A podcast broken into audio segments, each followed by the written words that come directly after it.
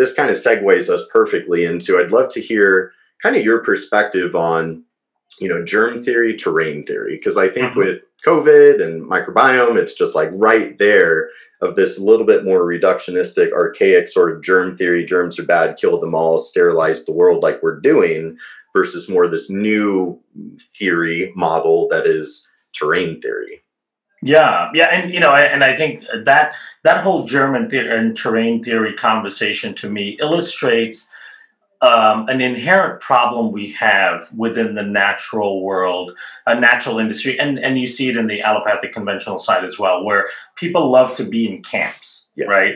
Um, and so now, when you have those two kind of competing ideologies, you automatically get people falling into camps and going, well, that side is complete bullshit because we are right you know, versus looking at okay, how does it make sense? Because I've I've actually done a number of interviews on this through 2020, and to me, I, I cannot for the life of me understand why anyone who knows anything about how cellular systems work, viruses, bacteria, immune system, and all that, cannot see that the actual truth lies as a mix of the two.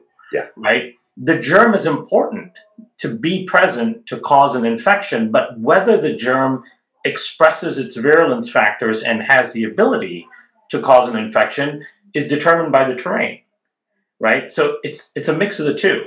Um, you cannot get a flu infect uh, influenza without the presence of the virus. At the same time, you could have exposure to the virus and still not get the flu, right? Because the terrain doesn't allow the virus to express its virulence factors or it prevents the pathogenesis of the of the germ. And so it's both, right? To me, it's so logically both that I don't quite understand how we fall into these two separate camps. Um, and and because it's both, it means that not one or one of the either of the polarizing approaches is the right approach. Right? It's certainly not let's kill the germ, kill the germ, kill the germ. We'll never be able to control germs. Right? We should know that as a society by now because germs have outsmarted us for millions of years where they're going to continue to do that right we can't control the germs um, we can, to a certain degree, control the terrain, um, but we still have to be cognizant of the germ, right? We cannot ignore the germ and only focus on the terrain because in, in ignoring the germ, we lend ourselves to the opportunity where the germ can actually take advantage of any gaps that we have not filled, right? And COVID is a great example of that, right? It's it's a unique germ in that one of the ways it's it's decided to be able to or it's figured out to target us as a human is going after our ACE2 receptors right? And and those are very prolific receptors on many different cells in the body so it has lots and lots of targets. Um, now we can do a lot for the terrain to make it really hard for that germ to infect us but we also can't just ignore the germ right? We have to be cognizant of how that spreads you know how it contaminates things and what the what the transmission rates are and who's most vulnerable to that germ and so on. So we still need that epidemiology that infectious disease type of focus at the same time we have a huge opportunity to work on the terrain as well you know so to me i cannot think of a situation where it's all or one you know where it's all germ or all terrain it's a mix of both mm-hmm.